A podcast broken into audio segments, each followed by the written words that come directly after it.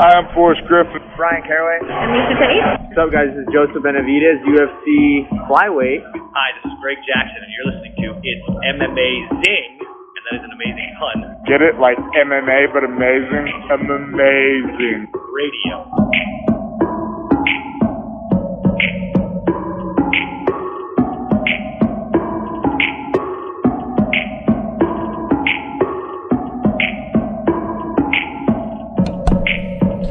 Welcome to It's M Amazing Radio. I am your host, Dr. Law. With me, as always, DJ Mark.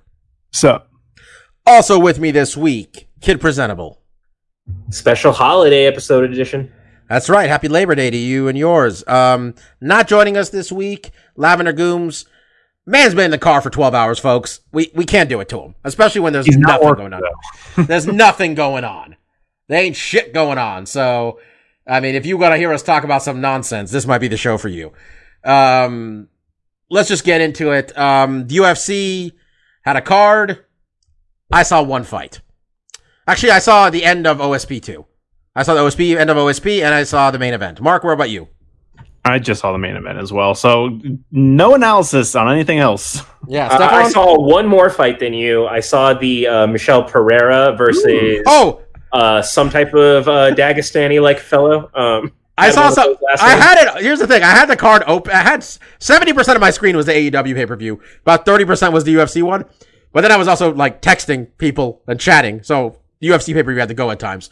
I saw Pereira slap a man. Okay, yeah. That, that for context, uh, mark some stuff you'll enjoy. Michel Pereira, Mr. Flippy Man himself. Um, yeah. So the uh, his opponent slapped him during the weigh-ins, uh, I believe. Ah. So Pereira made it a thing. Like I've got open hands now. I'm gonna slap you repeatedly throughout this fight. And boy, did he wind up on a lot of slaps in that They fight. land slaps. It wasn't just one slap, Bobby. There were slaps in like every round and multiple of them at that. Um, I will say for that match, it's the best Pereira has looked. Um, he did his very showman stuff, but he cut out the super bullshit, right? He cut out the, the cartwheels, he cut out the backflips. He still tried doing crazy spinning stuff, random Superman punches, kind of cartwheel kicks here and there, but like he toned it. He, he still wanted to be a showman, but he turned it down and he lit the dude up. Like his standing was just overwhelmed the shit out of this guy. Um, and he, he actually looked good, right? Because he looked good in his other fights. He would just gas the fuck out in them. And so it's like, okay, is this guy for real or is he a joke? So he was a bit more of a controlled showman in this, um, while, yeah, actually putting on a pretty, like, one sided beating, I think. They set him up also because this other guy, I don't know, his third fight in the UFC. This guy, and it was his third loss. So I don't know. Fair enough. They kind of set him up, I think, for like, let's see if we he can, you know, Pereira can get his shit together a little bit here. I mean, yeah, Pereira, for all he was, he was coming off of like two losses in a row, too. Yeah. So I can't say it's unfair. I mean, he's 27 years old. He can get it together, but he seems, he think he literally says all the time, the most important thing is entertaining people, which is fine, but, you know, there's a ceiling on that strategy, of course. But yeah, he, I mean, he looked good considering how, like, comical his past fights went. Um, all right. The Reem, Alistair Overeem. Um, came in there against Augusto Sakai, a young challenger, especially at heavyweight, 29 years old, very young. Um, and, uh, I, I think I've been pretty critical of, cri- critical of Alistair. Just him still fighting, really. Um, but, man, he lost the first round or two. And they just took over, and it was like the fourth round where I'm like, Sakai would rather be anywhere else. And then the fifth round started, and it was, yep, Sakai, it was, Sakai was done fighting. Um, Mark, he's, you know, if he didn't fuck up the end, end of that Bigi Boy fight, Reem would be in a five fight win streak. Nice win for him here. Yeah, um, I mean, a lot of the narrative is kind of you know him waiting her her, you know, getting into deep water and then you know s- switching up the strategy and just really exploiting a weakness in Sakai's ground game and his uh, inability to stop the- an impressive single leg that he got off the cage twice. Um, Yeah, what was that takedown where he just kind of falls backwards and pulls Sakai with him? I mean, it like it's almost like a lateral drop, but it's just in instead of doing it when you have like a body lock, he's doing it when he has a single. He basically is dropping down, and as he's readjusting his weight, he turns and gets a single. And it was it, a smart adjustment on his part to use it in the fourth, and then use that same exact technique in the fifth. It kind of shows you that that's definitely one of the takedowns he drills. Um, but really, in this fight, what I saw from Overeem was like some evolution to some of the bad habits he has, and then his stamina getting so bad that he just falls right back into those bad habits. I'm really just talking about him covering up. Because in the first two rounds, he did better. And, you know, I, I think those were really close rounds that maybe Sakai did win because he still had these instances of Overeem getting hit with the shot and then turtling up against the cage and just letting his opponent kind of have that for you know 10 seconds but he made some adjustments there. There was one time where he circled away um, and was able to get away from it. There was one time he able he actually like pushed and shoved off and there was one time he even threw a strike out of it. So while he had energy I- think it's definitely worth noting that like i think he knows this is a really bad habit he does and i think the camp has worked on some ways to improve that. When the gas tank started to deplete he went back to that and, and uh, sakurai kind of had like you know, moments to like kind of tee off and try to get around the guard because that's really all, all he's doing. He's putting up a forearm guard and he's kind of just saying like, I can take whatever you got. Like you might be able to get some through here and make some shots, but they're not going to be hitting the vitals strong enough to do a lot of damage. And Sakai got a lot of chances. He landed a really good elbow that cut uh, Overeem up. Um, and it wasn't until you know they had a couple exchanges in the clinch where that's another really strong area of over. Overeem. I think he's really comfortable in an over under clinch throwing knees. Uh, Sakurai was he was there with him throwing really hard knees himself, but it was eventually where he first got a trip takedown and then later went to that single, and he was able to exploit this. Oh, I can take this guy down. I can stand on top of him. And at first, you know, he was fighting the legs of Sakai in the butt, butt scoop position a lot. But once he was able to kind of get his hips down, get into guard, get into half guard, and throw some strikes there, he started to, to do some damage. And I think it really wore down on um, Sakai's uh, stamina. And then in the fifth round, you know, with not a lot of time on the clock, you know, very early in the round, he was able to get Sakai down very quickly, um, advanced position to half guard, basically almost a mount, and landed some really big thudding elbows and a couple hammer fists. And I think Herb Dean, what was the ref, and he called it there. And I think it was kind of just. It was mo- or was it was more of a win from exhaustion than Yeah, like Sak- Sakai was done. He was ready to go home. Yep. um, Stefan, uh, he's got two wins on either side of a sandwich. In the middle, Bigi Boy knocking him out. Um, do we need to have them fight again? Bigi Boy and Reem. Yep. Um, I guess that Good. Chronologically makes sense since uh, at the They're both top- up there. Yeah, I mean, I think he is within like maybe one to two wins away from getting that title shot. He wants with Miocic. That that fight, you know, he had a competitive moment in it before he kind of gaffed. Um, so, but you know, it seems very crowded at the top with uh, all the talk of Jon Jones and Francis there. So, um, definitely don't need to see Francis and Reem run it back. Um, so it kind of may as well, right? Because that's kind of what else is going on from th- like. you I know, mean, I'm looking at the rankings. We got we got uh Stipe, Ngannou, Curtis Blaydes, um Rozenstruik, Bigi Boy, uh Derrick Lewis, and then Reem was five. I don't know when the, how often they updated this thing, but Junior is six. So that I mean, the storyline that seems coming out of it is win, lose, or draw. He kind of wants Derrick Lewis after this, after Curtis Blaydes fights him.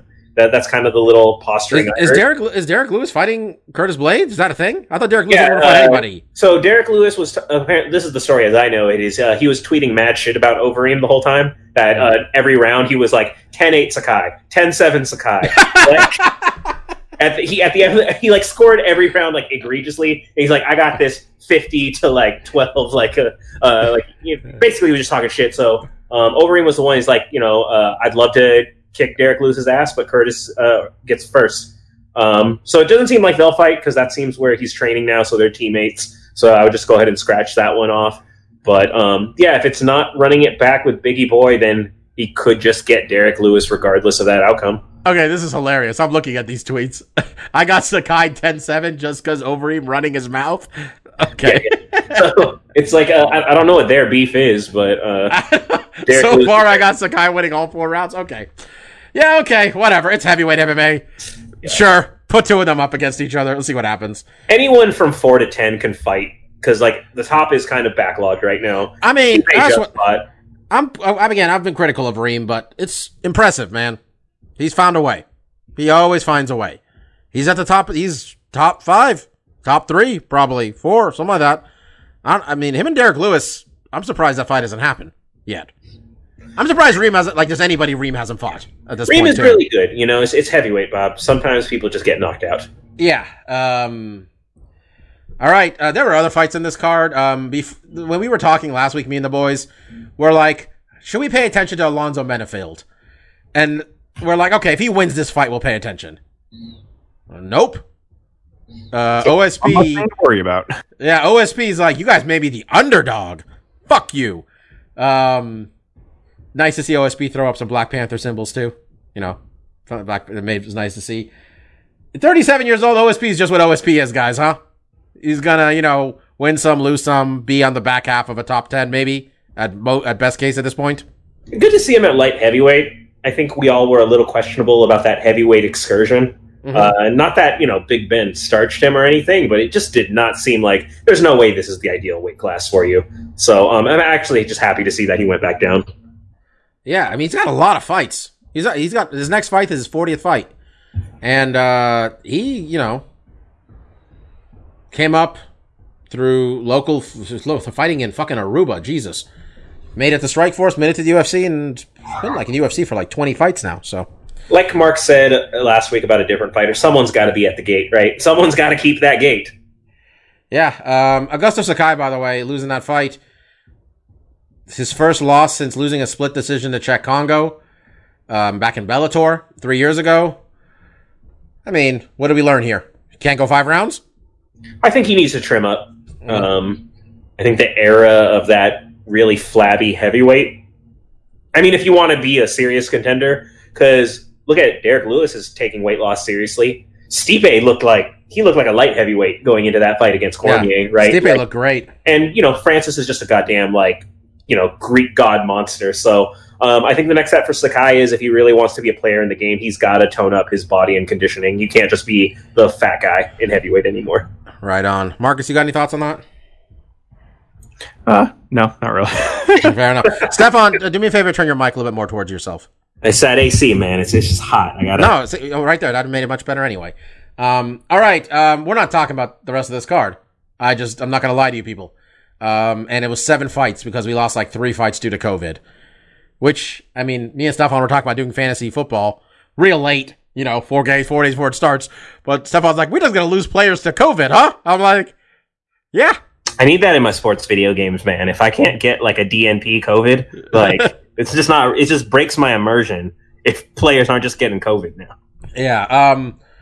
All right. Uh, there's a lot of like news that uh happened the, in the last few days. Um. But f- leading off, I guess, Stefan, you just read something, huh? Uh, about a retirement we thought might happen. Is it gonna Yeah. actually happen? It, it, it wasn't official after his last fight, um, but Ricardo Lamas uh, decided to hang it up after a win. Um, can't fault him, you know. Uh, didn't quite hit the highs highs of the career. You know, I think he was sniffing the title shot a handful of times, but um, you know, very competitive career. Guy got like, I think he got something like 17 fights in Zuffa. So um, you know, he had a solid run, but just I think he's lost three of his last five, anyways. Um, probably wasn't getting back in title contention and decided to hang up. Um, with every one of these fighters that does this, you know, you just really hope that um, they have some type of business advent- venture to fall back on, and then for their health's sake, right? There's never too early to get out of a game like this. So, um, you know, best of luck to Ricardo Lamas.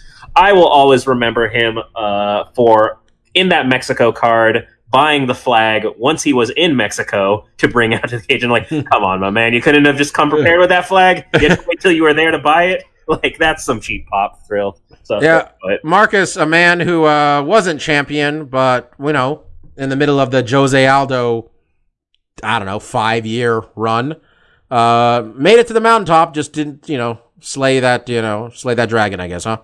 Yeah, I kind of messed cool. up my metaphor there, but you got I mean. I, I get what you're saying, but it was just a little surprising because he, he did win his last fight. It was a tough fight. Um, you know, uh, and they said in the booth, like, you know, it really brought the dog out in him. You know, he really got pushed in that fight a lot. I mean, he persevered and, and he won, you know, emphatically.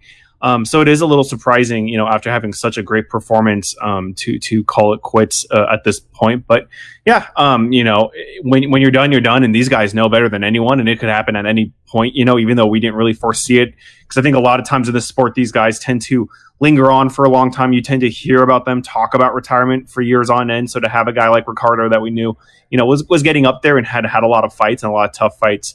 Um, we knew, you know, maybe at some point retirement was going to start creeping in. Um, just to have it kind of spur of the moment was a little surprising. But yeah, you know, he, he definitely was, you know, one of the very best. You know, he was never able to capture that title, but, you know, very few do. That's what makes it so special. So, you know, hats off to him. You know, hopefully he can continue on, you know, enjoying, his, his, you know, the lifestyle that he's created for himself, you know, whatever it is that he may, may do next. And uh, best of luck to him. Right on. Uh, other news, and this is just some news I'm reading right now. Apparently, Mike Swick's got a podcast. And Stefan, Well, I want to get. that's not surprising. news, Oh, well, I want, I want, to, I want to give Mike Swick a little bit of credit here because I like the name of his podcast. It is called Real Quick with Mike Swick. I'm just saying, I enjoy it. on paper there were things I should have liked about Mike Swick. Mike Swick, uh, his walkout song was Tupac "Ambitions of a Rider," Yeah, and that is one of the best possible like rap songs you could walk out to. It opens with the whole "Let's Get Ready to Rumble" by Buffer soundbite. Like it's it's perfect. But that's always the guy who, hey, Mike, you've been injured. Are, are you coming back? He's like, check out my blog for updates. Fuck your blog, Mike Swick. Just answer the question. I'm meeting you in person. God damn it. I just want to say, MMA fighters are so nice when you meet them in person that that is the worst interaction we've had. I just want to point that out.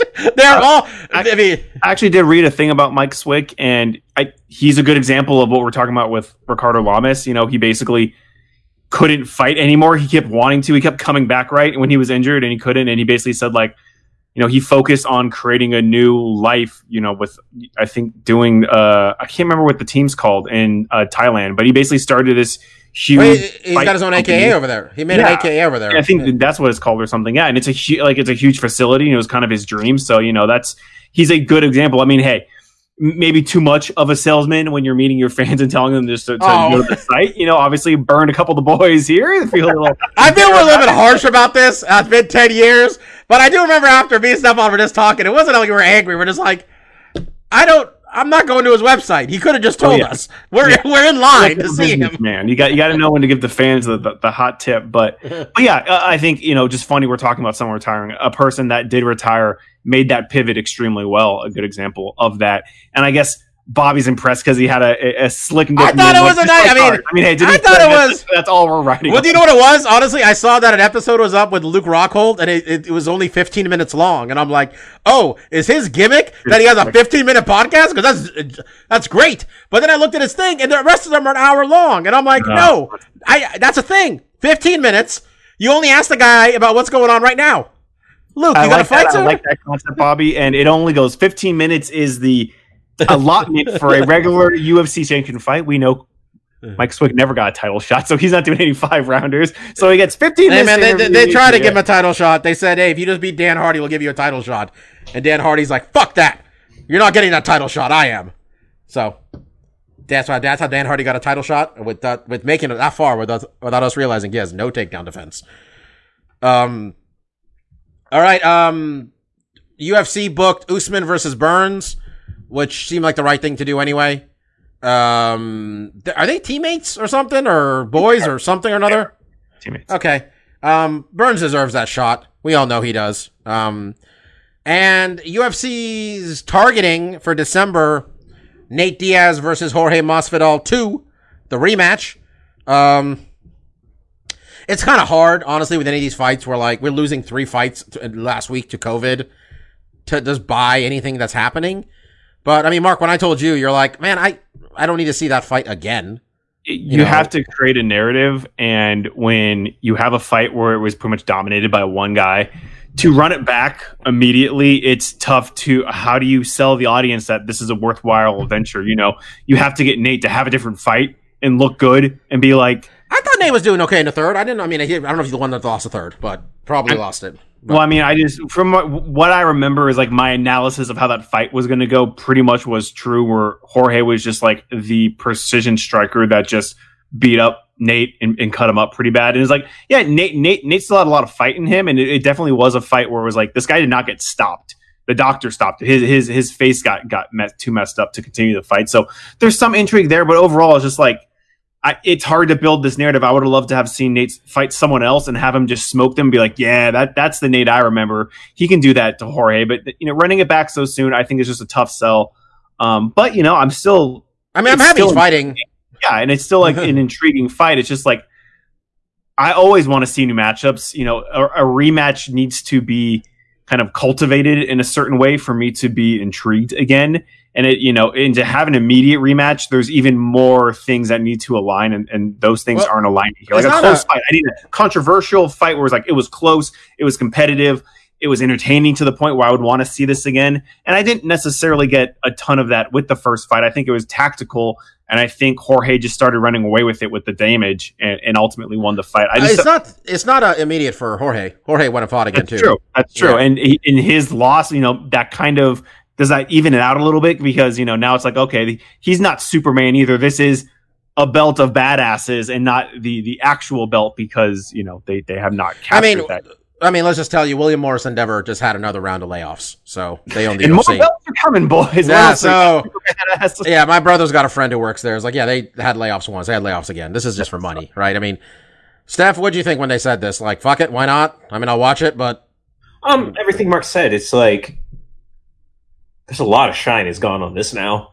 Um, whatever you think it's gonna sell, it's gonna sell less because a lot of people saw that fight.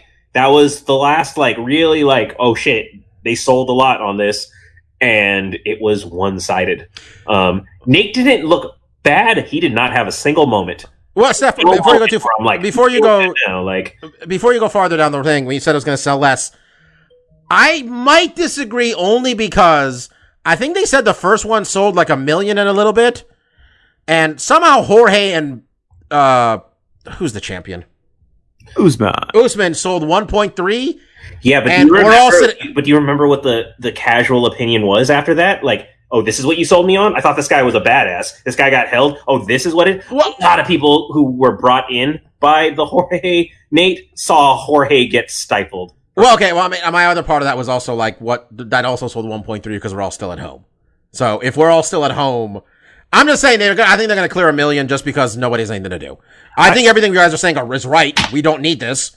I It's, think you once know- the hype machine starts going, you you know, right now it's just announced and there's not a lot of. Well, know- I mean, here's this also. Is uh, Nick Diaz going to be in the corner? Because we got Nick Diaz news, and Nick will, you know, Nick will make this all more fun for all of us. Um, Nick Diaz is coming back, and when you see the video and picture or whatever it is of Nick right now in the shape he's in, which it looks like, what did they say, like 165, 175? He's somewhere in the middle there. Um, that kind of sounds like Nick Diaz has gotten serious, and we haven't seen Nick fight since he fought Anderson. Does anybody know how long ago that was? Five years. three six years. years. I mean, that all, but those all sound believable because the time we have no, I have no concept of time anymore. Um, January 2015. So if they say he's gonna he's gonna come back at the beginning of 2021, there you go, six year layoff. Um, look, everybody knows we love the Diaz brothers here, and at this point, I think last time I asked Mark who he wants Nick Diaz to fight, it was maybe a year ago, and Mark said, "I just want to see him fight." Um, now that we got some say in it, okay, let's go. Two people, you guys. Uh, let's go. We'll go take turns. Uh, Mark, you go first. Two people. We'll just. Uh, well, uh, McGregor would be great. Mhm. And I mean, depending on how things go with uh, Jorge, him and Jorge could be fun. Especially, I think the scenario you kind of played out, Bob. He's in the corner. If he loses again, I think that that that Maybe potentially yell at him a little bit, Nick. You know, let's have an old school. Well, bro- yeah, maybe he's another. definitely yelling. Someone's definitely going to throw a punch, and it just Yeah. depends on how how many two pieces and how many sodas are given out. yeah, that is night. is So- Jake Shields there to be a bad influence on everybody? Is Jake Shields there to be a bad influence for everybody? Maybe steal a laptop. All these things can be done. I want Jake Shields to throw a bottle of proper uh, Irish 12 whiskey at Conor. That's what Oh, want that'd be him to excellent. That'd be excellent. Um, I'm okay. I mean, both of those ideas, Stefan. I think we before the show you were saying Okay, yeah. Um, Whether fair or not, I at least know for me, I don't know if it's the same for you. I think it is the same for you. This may not be a fair in reality, but I think our perception is Nick is the greater Diaz brother between him and Nate. Like, Nate is very good in his own right, but I think in my head, Nick was always the main, he was the big deal one. In, at least Are we talking like who's better or who's a bigger star or what are we talking about here? who the the greater brother, the better brother. We Oh, okay. I, it, I think I, I, I think that's debatable now, like but I it's think fair. it's it, I said that the the reality could be, um, but I think my perception is Nate is the A minus or B plus Nick in my head, and so when you ask who should Nick fight, it's my answer was whoever Nate has beef with. Whatever is a good fight for Nate is a good fight for Nick, And the thing is, he has history. Nate is down on the scorecards against Conor and Jorge, so inevitably, Big Brother's got to come make it right. Big Hey, Brother him and- has to him- defend his brother who just got beat up on the playground. I just want to say Nate is one and one with Conor, and Conor won a majority of the decision, and then tapped the fuck out in the first fight. Oh, they Um, yeah. one? My bad. You know what it is. Well, he's So you, so, so are you? You got the same? I mean, you're. one. So you say just those two? I mean, anybody really? Anybody? Nate would. The Um, thing is, when there are people that throw out Usman Edwards, I do not want divisionally relevant. He Yeah, is look- here for the BMF belt. That you know, He has. He hasn't fought in six years. This, this fake hypothetical for fun belt we created. That belt was created with the Diaz brothers in mind. Like that's what I said. Nate isn't about chasing titles. He's about chasing big fight paychecks. That's the exact same thing Nick is about. So anything that's good for Nate is good for Nick. Um, he said that he's looking at the. uh Okay, I'm sorry. I'm just I'm looking up Nick Diaz on the Google News, and there's a headline that says from Diego Sanchez. Diego Sanchez. Nick Diaz used to send me hate mail about my family, which I don't know why. That's the concept of that is amazing, kind of horrible. Um, and apparently Carlos Condit's coming out of retirement too to fight Court McGee. Man, you just open fucking shit. Sometimes you see some bad ideas. Um, I I think Nick Diaz should fight uh, Robbie Lawler. He hasn't fought in six years. actually, I was actually thinking that same. That thing. was where I was. That was my first thought, honestly, because I'm like, he hasn't fought in six years. Robbie can still throw enough that this will be a good fight. Let's do it. But uh, I- I think you made you made a point just a second ago that I was just like, yeah, I'm, I might even bring up Robbie now because like if they're gonna bring Nick back, right, it's gonna be pay per view, right? He's gonna be main eventing. Can you have him and, and Robbie main event a pay per view? I mean, I think that's ballsy. I think that that's like putting a lot on that dude's name. You think it has to be a main? You, you don't think you don't think they'll pay him to not be the main event? I think they I'm could not- do co-main with a lesser title. Like maybe, maybe that, but put then would like he, Valentina at the top. You know, I just want it to be five rounds. I think they should just agree to that. Make Nick the co-main event to something. I, I think five match uh, as a tune-up. As as a this guy hasn't fought in six years. Robbie's still active. He's still very relevant and dangerous. We just saw him fight recently. You know, and the, these guys are of the same kind of age group that it kind of makes sense. You know, I don't really need to because I mean, yeah, like you said with Usman and some of the other like relevant contenders, it's like I'm not really thinking Nick Diaz as like getting the belt again. It's like this is a fun oddity that maybe we can get some super fights. Maybe he fights McGregor for a big a big pay per view, and that's kind of it. I'm not seeing the strap get on him again because I've seen him against the, I mean, the best. you said the he main event- perform a- as great as he does against some of the lesser. Dude, he's older too. Yeah, and it's, it's six years. We have to put all these. So Well, you know, I, I think the main event the main event thing is interesting. I didn't think about that but nate i mean everybody talks about like nate's like i'm the fucking main event. Like i mean he fought pettis in a, like in the co-main thing just to i think get loose or whatever but nick has been the main event in every fight he's had since the strike force card lawler versus shields. Nine that was 11 years ago. I know nick hasn't fought in five of these years but i mean if nick's willing to be a, i mean him and robbie three rounds fuck it like I think Robbie's. I think Robbie's the matchup. I saw Darren Till wants to fight Nick. I. I mean, okay, that'd be a f- entertaining fight, but I don't give a shit. thing is, like, I fully expect guys like Neil Magny to call out Nick Diaz, and Neil's too nice. Neil's too nice, Stefan. but I mean, this is what it is. The guys who want to make their name will call him out, but that's not what about these guys are about right now. Like, you kind of have to have already earned the right to fight them. Well, okay, like if Woodley loses, and I'll just say this because Woodley was the one who was going to fight Nick next in Strike Force before Nick bounced for the UFC. I mean, Ro- Ro- Woodley loses another fight. We've lost all relevancy of him as a title contender. That's a wrap. Do you? I still don't want to see that fight though. Like, I don't need to see a fight where Robbie Lawler, I mean, uh, where uh, Woodley tries to take down Nick Diaz, right? Like, I said, Bob, not- Nick is in the BMF division. That's his division now, and he can fight other fighters who qualify for that division. He can fight Carlos Condit too. I think they can, they can run that one back if they want. If Carlos isn't retiring again after this next fight of his, which that just doesn't seem like a good idea. Um, all right, let's talk about a couple fights. We're gonna talk about a UFC fight, the UFC main event, and the Bellator main event. I think the Bellator card might be better than the UFC card. Um, they got some guys on there. Cat Zingano's making her Bellator debut too, by the way. I would Uh. disagree, Bob, because the UFC card has three fights I want to watch. The uh, Bellator card has two. Simple math. Simple. Bellator Bellator has another card the next day, by the way. Um yeah, why?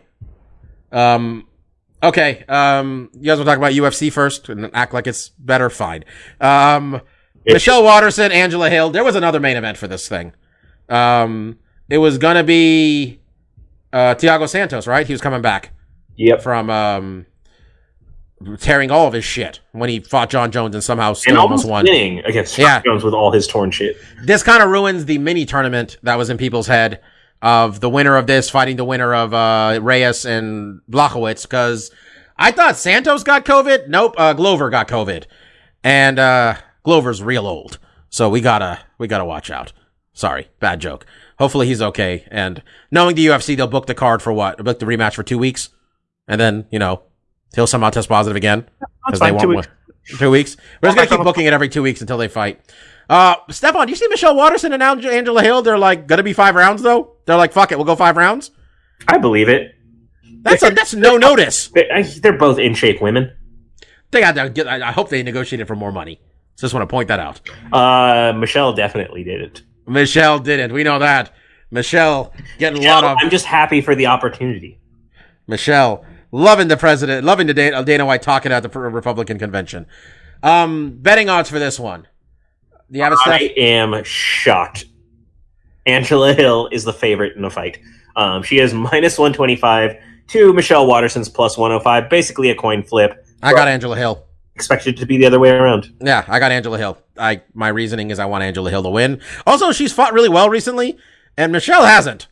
Honestly, I think Michelle's not going to get a title shot, and Michelle knows she's not going to get a title shot. She had a bit of she put a bit of a, a couple wins together, and uh, looked like she was going somewhere. She's not. Uh, she's kind of hit her ceiling. You know, she's been doing this a while. You know, two straight losses though. Um, yeah, I, I'm she down to she's not losing to bad people though. She lost to you know to Carla and Joanna, but I I got Angela Hill because she's looking good these days. So that's what I got. Steph, what about you? Um, yeah. Um, I'm breaking form. Michelle has always been a ride or die fighter for me. Um, but in the world we live in, I'm not the fan of some of her personal stances. Um, she does what she has to do because it works for her. I get it, you know, but it's discouraging. You kind of, you kind of want the best, right? But that's also why you don't take athletes you like and you don't turn them into heroes because they are just people at the end of the day. Um, I'm picking Angela Hill officially. I'm terrified though. Michelle has the grappling and the trips that I can 100% see stifle Angela Hill. Angela Hill, by the way, got screwed. She beat Claudia. Should be a four fight win streak. Angela Hill just she can give up positions, she can give up rounds. Um, it's I've seen this story so many times. It's hard to get totally on that Angela Hill, um, you know, hype machine because it it falters a whole lot. Um, I'm, I'm going against the grain with this uh, from what I usually do. Um, I just, but hopefully Angela will take it. Marcus, you gonna join us? Yeah, I'm making a tactical decision here to pick the other person to p- potentially get some points. Because I, I, I agree with your guys' statement, and it's really all the points that Stefan made uh, for why I'm, you know, this year I've been ever so often tacti- tactically picking against you guys when I feel it necessary. This is one of those fights where, for a lot of the points that Stefan mentioned, um, the the grappling acumen of uh, Michelle Waterson, uh, and, and looking at the record, seeing Angela Hill has gotten caught a few times in submissions, and seeing that Michelle Waterson hasn't gotten knocked out uh, that knocked out that often, which is another Angela Hill's uh, best ways to finish a fight. So I, I'm going to go with Waterson to to mix it up, and I'm just realizing I have to put this in the stupid website. I haven't been doing that, but um, yeah, mostly because I, I do think this is a close fight. Um, I think the line is is fairly close, right? Steph Angela Hill's surprisingly the Coin. Yeah, yeah, and I think that is because you know I think they're they're in similar spots here, but um, end of the day, I'll pick. You know, I think I think this is a good one to split on you guys. I feel like I could get a point here, um, but definitely with my heart rooting for Angela Hill. I we, we always do. She she's definitely one of those fighters that um, you know I always want to pick for when I think she can get it done. And I think she has a good chance to win this fight, but I definitely think there's a, a couple things like you mentioned, Steph a potential for Waterson to get this fight on the ground, to get her backing, to get a submission is something that she's very good at. She's done throughout her career. Um, and I see that as something that, that could play out here. So, yeah, I'm going to tactically take this one, but I think it's going to be very close, very competitive fight. Mark, also a fan of their fearless leader, Dana White. Yes. Speaking for the president of the United States, Mark. We like- don't care what nobody think. I'm gonna go to whatever convention I want and say whatever hate things I want to say, and you can deal with them, Dana. White. Um, also on this card, apparently Bobby Green's fighting. Took this fight on like two days' notice or something. Or There like you two go, days ago. Bobby. There's my argument for why this card is better. It's got Bobby Uh, Green coming off of the performance of his career. Alan Patrick, by the way, is really good, but has giant gaps where he misses time. But like, I think he's like 16 and 2, 15 and 2, 15 and 2. Hasn't fought in two years. Like, he's a really good fighter. So we'll see how that goes. Tyson Nam's on this card. Um, Bryan Barberena, remember when he was a thing? KGB Lee is a massive favorite over. Always happy to root for the Happy Warrior, uh, Roxy. I think Roxy can win that. That's a that's an interesting one though, honestly. Roxy can. She. I mean, her her late surge of success and improvement has already broken any expectation I've ever had for her as a fighter. So happy for her either way. That's fair. Um, Sijara Eubanks on this card. Did what's her name fight on the last card, or she get somebody get sick? The other one that the UFC doesn't like. Uh, COVID. Yeah, no, that's one of the fights we lost to COVID. Um, yeah, this card's not great. Next week though, uh, the UFC is gonna bust out Woodley and Covington about two years too late. Um, though uh, Donald Cerrone's facing Niko Price. Okay, this one's better. Uh, is that real? Okay, that sounds much better. Anyway, uh, Bellator's got two cards. We're gonna talk about the Friday one. Um, cause I didn't even look at the Saturday one yet. But Friday one's got a fight we're interested in. Phil Davis, Lyoto Machida. Phil Davis, uh, has he fought since he lost that belt? You'd imagine, because it was a while ago. Phil Davis, last time we saw Phil Davis in the Bellator Hexa something, um, won by TKO back uh, last October. Um, he got two straight TKO victories. Phil Davis knocking fools out. Um, his opponent, uh, Lyoto Machida, a man that uh, Phil Davis beat seven, eight years ago uh, by decision. Machida, since getting to Bellator, um, lost a split to Mousasi, but before that beat Carvalho and uh, Chael Sonnen. Um, what's the betting lines here? Wait, he beat or lost to Chael Sonnen? He beat Chael. Okay. Hit him with a flying. He hit him with a flying knee. Um, And then Phil he- Davis is a shockingly big favorite in my opinion at minus three thirty to plus two seventy. Lyoto Machida. Okay, I'm taking Phil Davis, and the reason that that line is what it is is because I saw that fight with uh with Gegard. Um, it was a split, but man, Machida looks old. Like, Machida looks old. He is old. He's 42 years old. Phil Davis looks like a fucking action figure. He's knocking people out at least. I just think people think like this, you know, pick your laundry room analogy, with Machida at this point. Um, I, I, I, he's the, he- I, I mean, I'm surprised Phil Davis beat him the first time. I think Machida is incredibly skilled. He's 42 years old. Phil Davis is still young and looking good in Bellator. I gotta go with Phil Davis. Steph, what about you? Uh, same. I though I have dismay at the discrepancy of the line. I just think Lyoto's old, and that's that's all there is to it in this pick. Uh, Marcus? yeah, hard to, to waver there. This fight has happened before. Phil won then. Age hasn't seemed to affected him as much. It's, you know, rhyme to reason for him to, to win this fight again. Yes, I have Phil Davis. Um, just real quickly, Bellator does have, Bell does have a card on Saturday as well. I don't know how they, why they do these sometimes. Like Bobby, when you get the hotel, you get two nights. So why not two cards? Um, but they're going to uh, crown themselves a bantamweight champion, a currently vacant title. Um, they got a guy named Patchy Mix uh, fighting on this card. Patchy Mix, thirteen and zero fighter, uh, fighting out of uh, somewhere around here, I think. No, never mind, Albuquerque. Fighting out of Albuquerque. Uh, he's thirteen and zero, taking on Juan Archuleta, who's a pretty bad motherfucker. So we'll see how that goes. John Fitch is fighting against Neiman Gracie. So I think John Fitch is getting choked out. I don't know what the betting odds are. Stefan, do you still have that in front of you, actually? The second card is not on any fighting odds. It's not listed as an event. I'm going to assume John Fitch is a big underdog to Neiman, Gar- Neiman Gracie. Um, the Bellator has some of their prospects fighting on that first card, too. Tyrell Fortune, Ed Ruth, guys they signed right out of college. WWE superstar Keith Lee. Keith Lee is gonna t- do double duty. You know, he can't make that cameo money anymore, that Twitch money anymore. So Keith Lee's got to fight in Bellator, apparently. And people aren't, don't get what we're talking about. There's a guy named Keith Lee fighting in Bellator. Probably not the same guy. Probably. But if Bask in His Glory hits the music there, we're gonna know. Shit just got real. Um, that's fucking it, man. That's the MMA part of this MMA podcast. Um, let's do stuff we like. Um, Marcus, why don't you go first? Yeah, um, I'll mostly just say I've been playing that Avenger game, and I've really been liking it.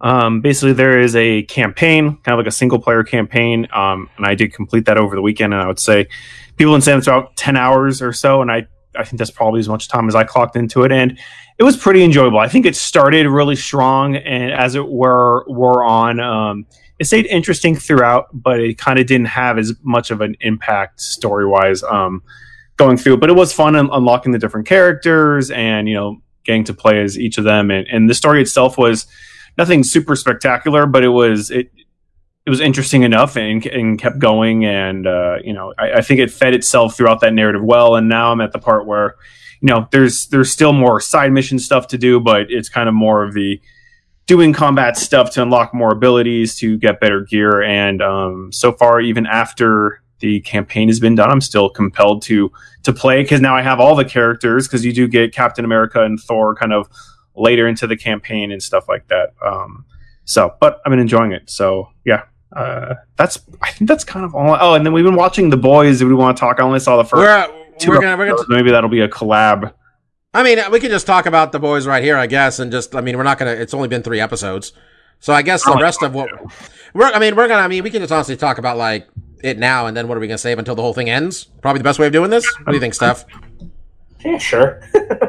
Um, strong feelings. Well, let's just talk about this shit, man. The UFC, I mean, the UFC, I'm used, I'm used to bitching about somebody's UFC. Fucking Amazon, with this weird ass release schedule, a show that they dropped the entire season at once last year. Um, they dropped three episodes, and then they're gonna go weekly after that. And even if you don't like this show, if you have the UFC game, EA found a way to give you an ad for this fucking game, a real life ad in the middle of a sixty dollar game you paid for. Do you guys hear that? It's weird. Probably I, I played that game. I never seen the ad, but I hear people. Did you hear about this very thing, though? upset Yeah. About it, they're very mad about it, and yeah, I literally played it. I've been playing it the last two nights after I played Avengers. Late at night, I'd be like, okay, I'm just going to do a quick UFC match, and I I didn't see the ad at all. So I think part of the fervor was they patched that in after the like after, period, yeah. and that's what people are like. You withheld adding this as a feature into the game, so no one could comment on it. But Also, Yeah. it's not exactly like EA has any goodwill with anybody. It's not like you know this is like a organization people like making a mistake. It's like it's already pretty low, low fucking you know. when uh. Blizzard accidentally, or air quotes accidentally, ended up supporting uh, the uh, horrible regime in China, no one breathed a bigger sigh of relief than EA to have the ball be focused in someone else for a change. But I guess- yeah, I mean, I, I also just think it's one of those things where yeah, people don't already like the company when they do something scummy like this. It's very easy to be like, I already know you guys are the bad guys, and now you're really because I mean, for me, add it's like the list, yeah. I mean, it's, it's like EA and UFC. This is both very much in their wheelhouse to have like to to even just add like, oh, we're gonna make this more authentic experience by having a little like because I think all it was was like basically swipes for replays. That's that's what I saw the GIF of was like it, after you watch the replay, it swipes the boys on Amazon for like literally two seconds as it goes to the next game, Yeah. which is like that. that I, I, I completely understand if people are just like I don't want to see that in my games. For me, it's just a, a dumb thing which doesn't get me super upset. But like, I'd rather probably not have it than having something change. But it's like this is also the UFC that that told the fighters you can't have sponsors, but watch as I litter this octagon with logos and stuff. So it's Well, I'll go ahead and be the unpopular opinion on this. Um, I would actually, I would, I'm not going to buy the UFC game. I have no interest in that series until they get a new engine or a new developer for it. But um, I wouldn't mind real life ads. I would like the Harley Davidson prep point followed by Victory Motorcycles, the official motorcycle of the UFC. I would like that. Well, you know, I, you know what I do like. I did the one thing I thought was cool. Is like I think they did it like the the mat will change based on real life fucking ads. Yeah. That's whatever. But don't give me a. I mean, the mat exists. That's not you know whatever. It already it's already there. I gotta show me something. It's a I don't need- realism, Bobby. I don't need I don't need a pop up. I just don't need a pop up. Um. Anyway, the boys. I mean, I don't know. I've watched three episodes. Mark watched two. Stefan watched three. It's. I think it's going all right. And I think I, me and Stefan feel the character of Huey is a fucking moron. Um. And we don't like him. But I like. I think what's his name is really doing a good job. The kid um who plays um the Deep. Um. I I knew the actor's name an hour ago, but I think he's really good in the uh, in this season. I thought he's playing his role well. Um. Somebody, Uh, something Crawford. There it is. Chace Crawford. Crawford. I think. There we go. I think he's really good. I think he's doing a good job. I think he's a he's had to act a little bit. I was just gonna say I I I love him to death, but it's also gotten to the point for me that like Patton Oswalt needs to like really do some like changing of the voice. Right? Yeah. I recognize it instantly. The instant his uh, VO stuff came over, I was like, "That's Patton," right? And I was like, "Oh, that that's him." And so it is definitely at that point where like, and, th- and that kind of takes out of the experience, like. Where I I instantly like, oh, I recognize that voice. I know who that. Well, I think that's the whole point of getting somebody like Patton to do it, right? Well, yeah, you do I it like mean, him. funny you want the novelty. Yeah, but it's just I, you know, and but for me, I I've, I've been enjoying the show. It hasn't like I think that the concept is really strong in this show, and it, it's it's almost the same thing with the, uh, Umbrella Academy. It's like it's it's always hard to, to follow up that that that first season because it's you're getting it, it feels so new and special when you first watch the first season. It's like, oh, what is this? It's so anti-hero, kind of going after them, and they're you know, and, and seeing all these shades of gray or whatever. Um, then the second time around, it doesn't feel as compelling. It, it seems weird because like the main bad is kind of dead, and it's just like, oh, this other person's running the show that we never really saw. It's there's some things that Yeah, I was gonna say like I thought like the one of the best characters on that show in the first season. I'm gonna spoil the first season, so okay. Um, I'll, I'll let me say her name. We the the main okay Elizabeth Shue's character yes, was that okay? the VP, that was, was that, which I thought that was Elizabeth, that was Elizabeth that was Elizabeth Shue, right? I'm not messing up the actress. I thought she was great in the first season, and her not being there. As much as I like um, Giancarlo Esposito as the bad guy, I would have liked to have her still there. I thought she was a really interesting character, and her relationship with um, Homelander. I thought that was one of the more interesting, while weird, parts of the first season Yeah, you know, just that's my you know thing. Um, I do like uh my girl Aya Ka- Aya Cash from uh You're the Worst playing um what's the name of the super the new Is superhero? she Stormbringer or something? I Yeah. do like her a lot. She was She's basically playing, but for a little bit of it, the the same character she was playing on this FX show about relationships. Just kind of like you know, kind of a ballsy like shit talker. does That- well. that- ah, I that's- can see why she's getting these roles. Yeah, she. I'm like, oh, that they saw that show and said, oh, we'd like you to do that, but be a superhero. I mean, I yeah, I mean, overall, I like it. You know, I wish I had more. Like, I'd like to watch an episode tonight, maybe an episode in three days. But now it's like a weekly show, and when you change the way I'm used to watching something, it's I, it's hard to make that adjustment. The weekly thing frankly. really doesn't make sense in this format too, just because there was a very obvious reason Disney Plus did it with Mandalorian. They needed subscribers. They were a new platform, and they needed a reason for you to stick around. Amazon Prime is not a new platform. They have people on the hook for a year at a time. Uh, there is no monthly version of it. There is. Is that the, is that the trial, right? No, you can pay for them. This is my only logic, Steph. There is a monthly version of Prime, and the only thing I got in my head was like they wanted to get at least two months out of this, but I'm like, then just like have it start on the last day of the month or something. But I the don't thing know. is, Well, they mm-hmm. Prime is, is one of the weakest of the streaming services. Their interface is absolute trash, but they're long-standing. They are award-winning shows on this, and so that's why this is a weird ex- dis- excursion. Like, why are you changing it for this show when that is not your business model for all your streaming programs? Like, it's just it's really a weird outlier, and it's it's odd that this is the one they chose to do it with.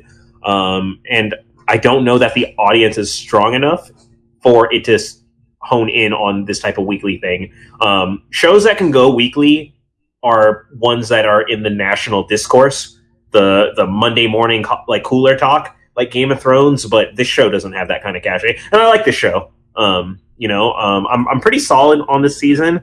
Um, I don't like the character of Huey. Um, while he, I, I found him very relatable in the first season, it was kind of easy to understand him as an outsider perspective. The way he's being kind of portrayed in this season is it doesn't really work for me. Um, but yeah, I'd be happy to continue on, but I don't know that I'm going to think about it week to week. And I think kind of we talked about it. Like I feel like at this point, I'm just going to wait till there's at least a few of them. You know, Yeah. um, because I never find any of the episodes so strong that like, yeah, I'm good sitting on that, and it makes me look forward to next week. Like, Do you know what's a show that like? Well I- do you know what show was well written that could go week to week and prompted a phone call between Bobby and stuff on every week? Fucking Watchmen. All right, it, it all made sense to, for me to, to do it weekly because I needed a week to digest what I just experienced.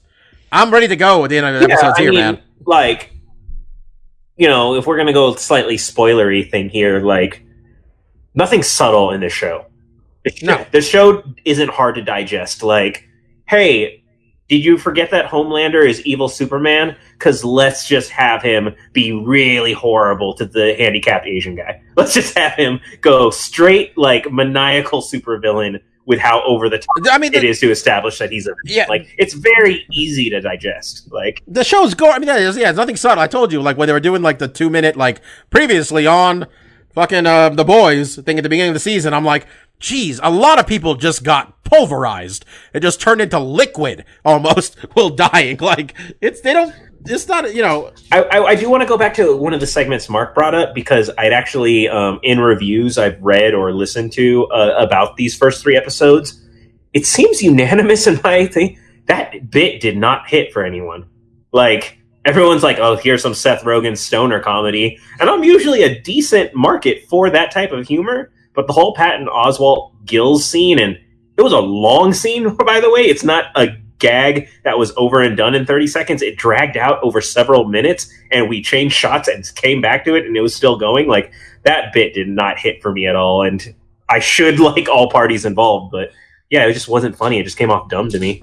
it was, it was kind of a, a tough lesson kind of thing. It was a very tough after school special episode they were trying to have about like, you know, self hating body images that you have and and how that reflects in bad behavior. But it, it, yeah, did not sell well when it's just Patton Oswalt like like, oh, I took this crazy tea and now my gills are talking, bro. and it's just like, all right. Um, I, I get the moment they're going for, but yeah, it didn't didn't quite land. It seems like you know that's just you know sometimes that happens. You know things don't always. Who, who made this show? Seth Rogen and someone else are the ones. Oh, Yeah, Yeah, yeah, the preacher and stuff. I mean, that would kind of, I could kind of. Oh, I mean, you mean Seth Rogen and Michael Cera's character from the movie? Then that guy? yeah, they're right. 'Cause, uh, yeah, the writing partner. Okay, I, mean, I thought I thought they did a really good job with Preacher, but then again, I didn't read the book, so I don't know. I mean, that's And I'm sense. not That shows. disliking the boys either. I mean, I don't want to say that either. I, I enjoyed it. what I watched so far very much. I think it's a fun show. It's just, yeah, it- a little bit of the shine's worn off after the, the first season. And Yeah, I agree I'll- with we'll all check back in a month. That Steph said, you know, and it is tough when you do have a weekly thing. It's like maybe these things pay off. Maybe it makes more sense down the line. It's it's tough to imagine that, but you know, when we when you get a binge show, sometimes you get to see that whole arc and we can judge it better. Sometimes when you're in the middle of things, things are still developing the way that you know you don't quite like or understand yet, and maybe it comes to fruition down the line. Um, but so far, you know, I like it. But let's hopefully it gets better and it gets more captivating. Um, and yeah, that's it. Sorry. Um. All right. Uh, Steph, what do you got this week? Um, besides that show, uh, my video game du jour uh, this week has been uh, Crusader Kings 3. Um, obviously, I've been talking to you guys a lot about it. Um, just another kind of really highly intensive RTS game. Um, the best way I can describe it as it is truly Game of Thrones, the video game. It is all about political intrigue. Uh, what is the ambition of your character? You know, do you want to be the loyal servant to your king? do you want to aspire to assassinate your king and climb the ranks of ambition yourself? You know, um, Can I play a dragon?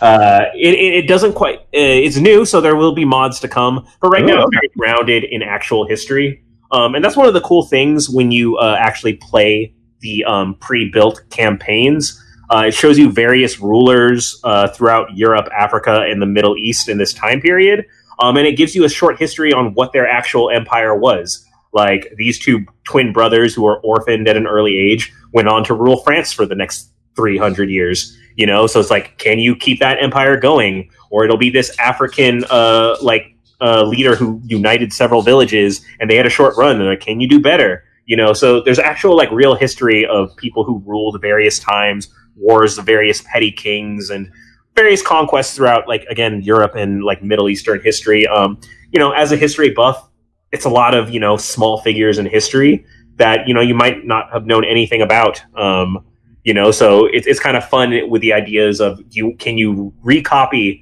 or like can you retrace the steps that leaders took to actually ascend to these high levels of powers and build the Byzantine Empire and all those things, or you know forge a different path. Um, so it's just really cool. You you can play all these different characters. Um, kind of one of the biggest things I said to you, Bob, versus a civilization is you're not playing a culture. You are playing as a person within this story. Um, and when your character dies, be it old age, assassination, or during warfare, uh, if they have an heir, that's who you play as. Um, you then become the son and can kind of continue the dynasty of this family. So um, it's again, it's not for everyone. It has high barriers to entry. Um, the tutorial was two hours of intensive menu reading, intensive like, what does this term mean? What does this term mean? Um, it, it, has a high, high barrier, but um, part of why it caught my attention was on all the review sites, it was doing gangbusters, as Mark would say. Uh, IGN gave it a 10. It was at like 93% on Metacritic. Um, and I was just shocked because these, it, again, that it could score so high when it has such a high learning curve. Um, you know, it, it kind of shows that it weeds out casuals. It's not a game you can just dabble in. You're going to have to sit down and learn how to do it. I've been playing it all weekend, but I was doing so poorly. I'm just cheating now. You know what? I don't need achievements. I'm just having fun. If I need, if if this bishop hates me too much, I'm just gonna change his opinion of me, make it higher. Um, but this is the reason I like a story like Game of Thrones. I like the political intrigue. I like the backstabbing. I like the how does a ruler rule? You know, um, what was that quote that George R. R. Martin had about like Lord of the Rings? Is yeah, sure, he you can say he was a great king, but what was his tax policy? You know, like how, how did he sustain the kingdom? And those are all the things you have to think about in a game like this. And it might be boring and meandering to some, but as I said to Mark, Mark's seen me play sports video games more often than I'm on the court. I'm in the menus. I'm in the GM. I'm I'm looking up trades. I'm scouting for the draft. Uh, I kind of like a lot of these meandering like management tasks. Um, I find that stuff interesting. Um, I love the hell out of it so far. Um, if you got many hours on your hand, give it a shot. Otherwise, you know, it's there's fun memes. The the, red, the subreddit I joined for this game has been pretty fun so far. Uh, one I'll share is uh, there was one. It was said uh, today I learned 99.6% of players are playing Crusader Kings wrong, and it's because he unlocked the achievement. Uh, your children have inherited the inbred trait. So uh, only 0.4% of Crusader Kings are going the incest route. Because yeah, you can do shit like that. It's it's a game for weirdos as well. But um, it's fun. Crusader Kings. That's what I got. Um. All right, I got. Before I talk about AEW All Out, real quick, I watched uh Cobra Kai. I watched some of that. Yes. Um, Mark, you watched that, right? No. I thought you did watch Cobra. I, I Mike knew does. of, I know of it. It was a YouTube premium show, so I was like, okay, I've never watched that. YouTube. And then Netflix bought, it, and I was like, well, I guess I could watch that, but I have not done that yet.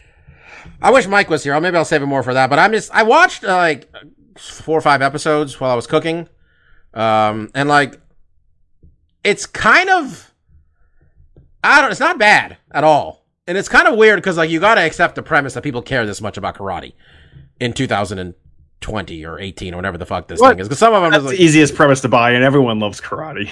Kung Fu fighting. no, I mean. No, it's like it's like another high school or like which karate gang are you in and shit like Yeah, that. that's how high school should have been, Bobby. We went to a very unorthodox high school where karate was not the main. Hon- but honestly, it's uh, it's not bad. I like it. Uh, this isn't really a spoiler, but it's like you know, Daniel Russo is a successful businessman. He owns some car dealerships. Found that really relatable, Mark, to be that shit on and off. He's like, I know this business. He's like, well, man, he's worked on that car. He worked on the cars with Mr. Miyagi too and stuff. And like, Mark and I work in the business, so I was like, all right, LaRusso Auto Group. And I'm just watching his service department work, and I'm like, Mark, what kind of, what kind of, you know, I'm wondering what kind of fucking routing system they have and shit. Anyway, um, it's not bad. Um, you know, Ralph Macchio's character, uh, Daniel LaRusso's got a successful life. Uh, Johnny Lawrence, Billy Zabka's character has a less than successful life. But, and then there's children, and there's a new train, new train. Look, if you like the Karate Kid, check it out.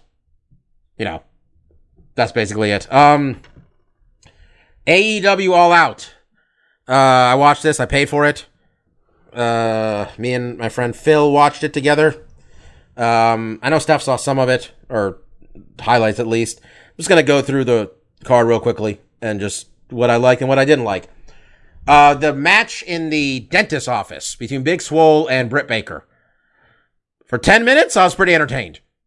And it was pretty clear they did that match the way they did because Britt Baker is still not healthy from breaking her leg, which was only a few months ago. Um, but it was entertaining. 10 minutes, not bad at all. Uh, Young Bucks versus Lucha, uh, versus, uh, Jurassic Express. It's cool to see Young Bucks work as heels. Um, hadn't really seen that since like New Japan, quite frankly. It's been universally loved since then. But they do it well. They play douchebags quite well. Um, and Luchasaurus is great and Jungle Boy is, uh, good at getting heat and, you know, getting that hot tag. That was a good match. Um, this card got weird starting with this battle royal. Um, I think Steph saw this gif of, uh, the former Evan Bourne, Matt Sydal, tried to make his de- AEW debut and people were hyped. And then he came down and tried to hit his shooting star press, which I'm not going to be able to describe well. So just at some point, just Google that if you don't know anything about wrestling. Inverted backflip, Bobby. Inverted backflip. My man slipped on the top rope. And he's very lucky he didn't land on top of his head because of all the moves in wrestling, you don't want to slip on the top rope. That's basically the, the number one, I'd imagine. This is the Uh, move that Brock Lesnar could freakishly do until he couldn't, and he fucked up his neck real bad. Yeah. Brock Lesnar knocked himself unconscious at WrestleMania and then woke up. It was impressive. Um, then there was like a spot where Darby Allin, who's got a death wish, got put in a body bag with some thumbtacks and power bombed outside the ring. And even if that went well, they didn't put all the thumbtacks inside the bag. So then for the rest of the match, dudes were just landing on some thumbtacks. And I feel they weren't, you know, prepared for that. But Archer won that. It was pretty, you know, he makes sense as a big heel challenging the champion. Uh, Matt Hardy and Sammy Guevara was getting a lot of attention and kind of really put painted the rest of the card with a bad. Just it was hard to enjoy the rest of the card for most people or a lot of people. I might have no soul because I enjoyed the rest of the card.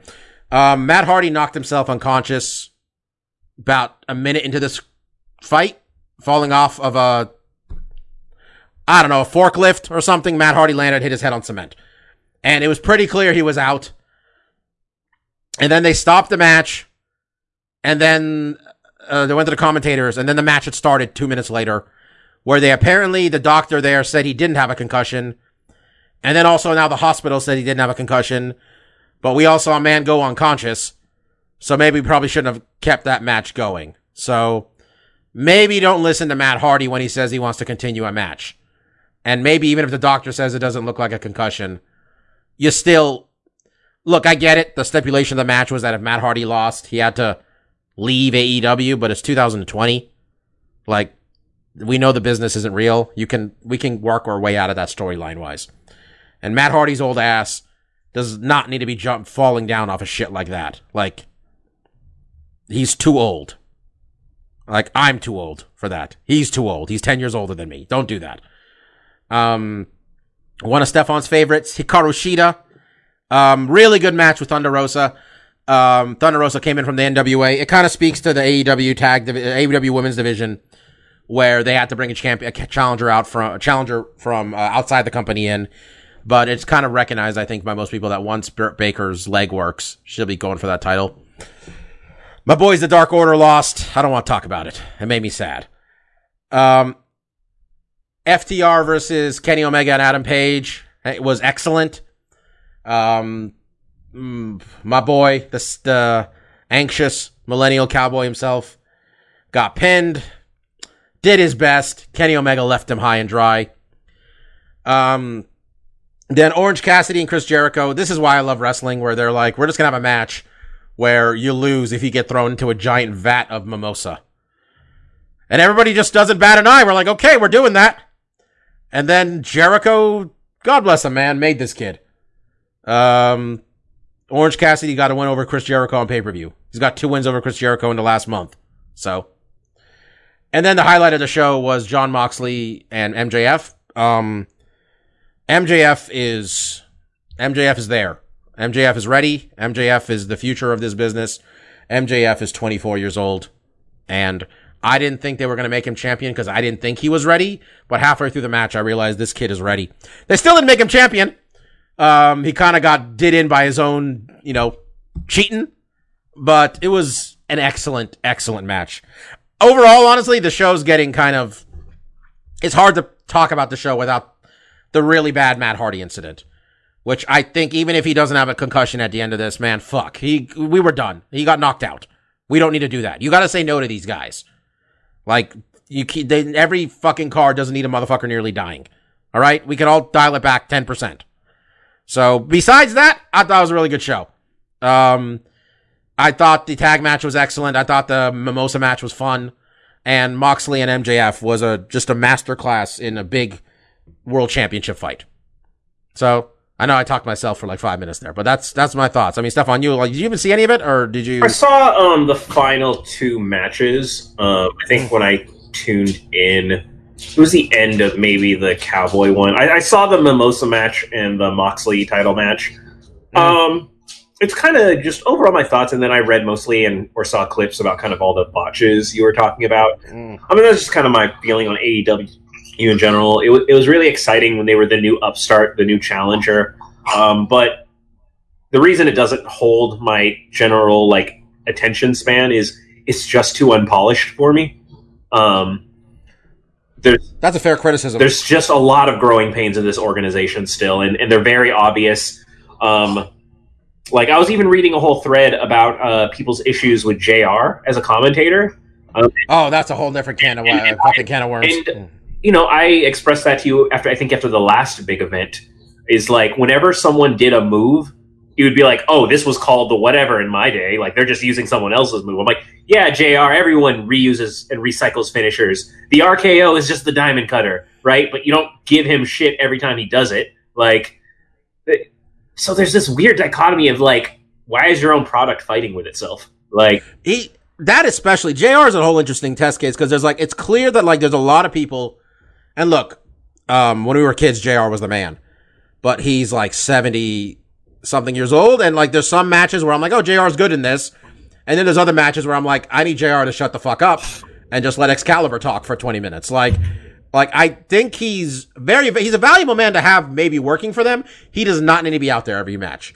And like he said some shit that was kind of like he made like a joke about um, Anna Jay um, was very attractive wrestler, and then Jr. said, um, "Did she have a, a wardrobe a wardrobe malfunction? A malfunction?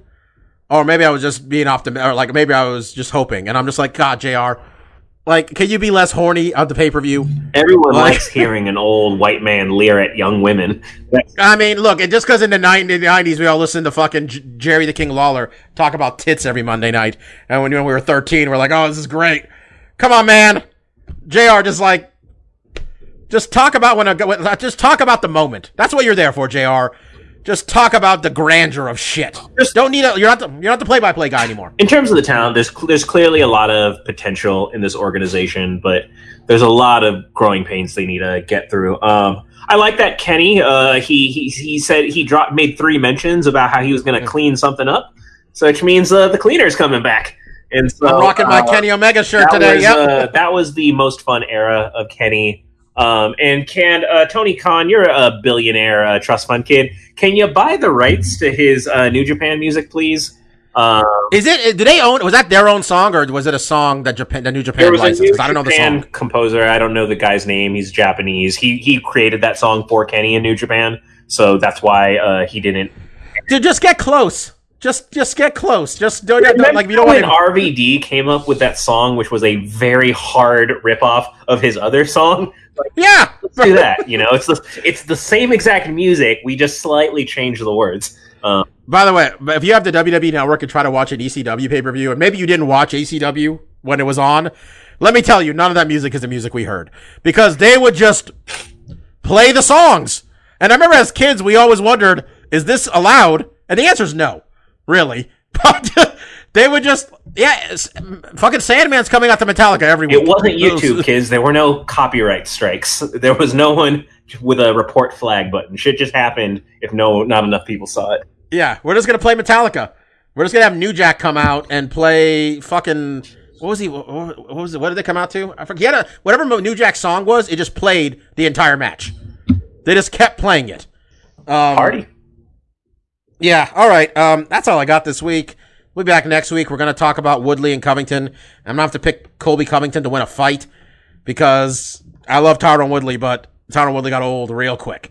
Um, Mark might have to be tactical because when we all pick Colby in that fight, he's got like, "Ah, I gotta, I gotta go against the grain. You're all taking one guy. I don't know why Mark has to be tactical. Mark's got like a six game lead on us now, and it's September. But Mark might have wrapped this up at this point. Let's keep it going. That's what I gotta do. yeah. I'm just saying, when it's like December and we're picking 12 fights just so we can get a chance Still at gonna pick Mark, these tactical fights. to keep my lead. Mark's just to look at the favorites and say, I'm taking this favorite, that favorite, this favorite. Y'all can kiss my ass. Um, we'll be back next week. Mike should be with us. Um, we'll talk about uh, Woving, uh, Covington and uh, Woodley. We'll see uh, if any of these fights this weekend, anything mattered enough to, for us to get really into it. I guess if Angela Hill wins, that's a big deal. Um, that'd be really her turning a corner. See if Bobby Green can get another win here uh, with no fans around. Uh, see if Machida's as washed as I implied. Uh, join us next week. Um, yeah, I was Dr. Law. That was Kid Presentable. That was DJ Mark. Peace out. See ya.